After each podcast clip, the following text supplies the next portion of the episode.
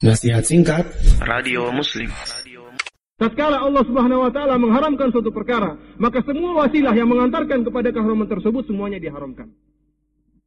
Semua. Berbeda dengan masalah yang wajib ya. Semua yang mengatakan kewajib bukan berarti semuanya dia katakan wajib juga. Namun pada perkara yang haram, semua wasilah yang mengantarkan kepada keharaman itu hukumnya juga haram. Karena tidak mungkin Allah Subhanahu wa taala mengharamkan sesuatu, kemudian Allah membolehkan perkara yang mengantarkan kepada keharaman tersebut. Sebagaimana dijelaskan oleh Ibnu Qayyim dalam Alamul Muwaqqi'in. Ini tidak tidak makul, tidak masuk akal. Tatkala Allah mengharamkan sesuatu, maka seluruh sarana yang mengantarkan kepada keharaman tersebut, maka hukumnya juga haram. Oleh karena itu berdua-duanya laki-laki dengan wanita yang kita lihat di jalan-jalan itu, memang secara definisi kholwat dia bukan kholwat, namun dia hukumnya haram lebih parah daripada kholwat yang diharamkan. Ikhwani fillah, azani Allah wa.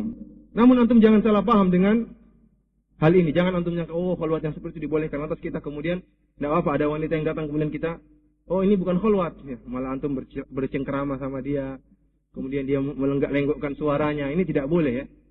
Tidak boleh. Ya. Memang mungkin secara definisi kholwat bukan kholwat. Tapi di sana antum tahu bahwasanya fitnah wanita adalah fitnah yang paling besar yang pernah ditinggalkan oleh Rasulullah SAW. Ma taraktu ba'di fitnatan Hiya asyaddu ala rijal minan nisa. Tidak pernah aku tinggalkan fitnah yang lebih besar kepada lelaki daripada fitnahnya wanita. Ya. Wanita itu kalau keluar maka setan akan menghiasinya. Bahkan yang pakai jilbab, kalau antum lihat wanita tersebut, maka setan akan membisikkan pada antum. Coba lihat, bayangkan apa di balik jilbab tersebut ya. Setan coba. Ha, ha, gitu. Sulit. Dan seperti itu ya.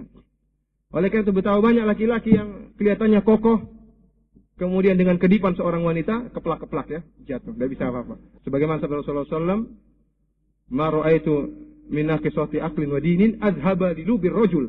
Kata, kata Rasulullah SAW, aku tidak pernah melihat wanita-wanita, orang-orang yang kurang akalnya dan agamanya, yaitu para wanita, yang paling cepat menghilangkan akal dari laki-laki yang tegas. Ya.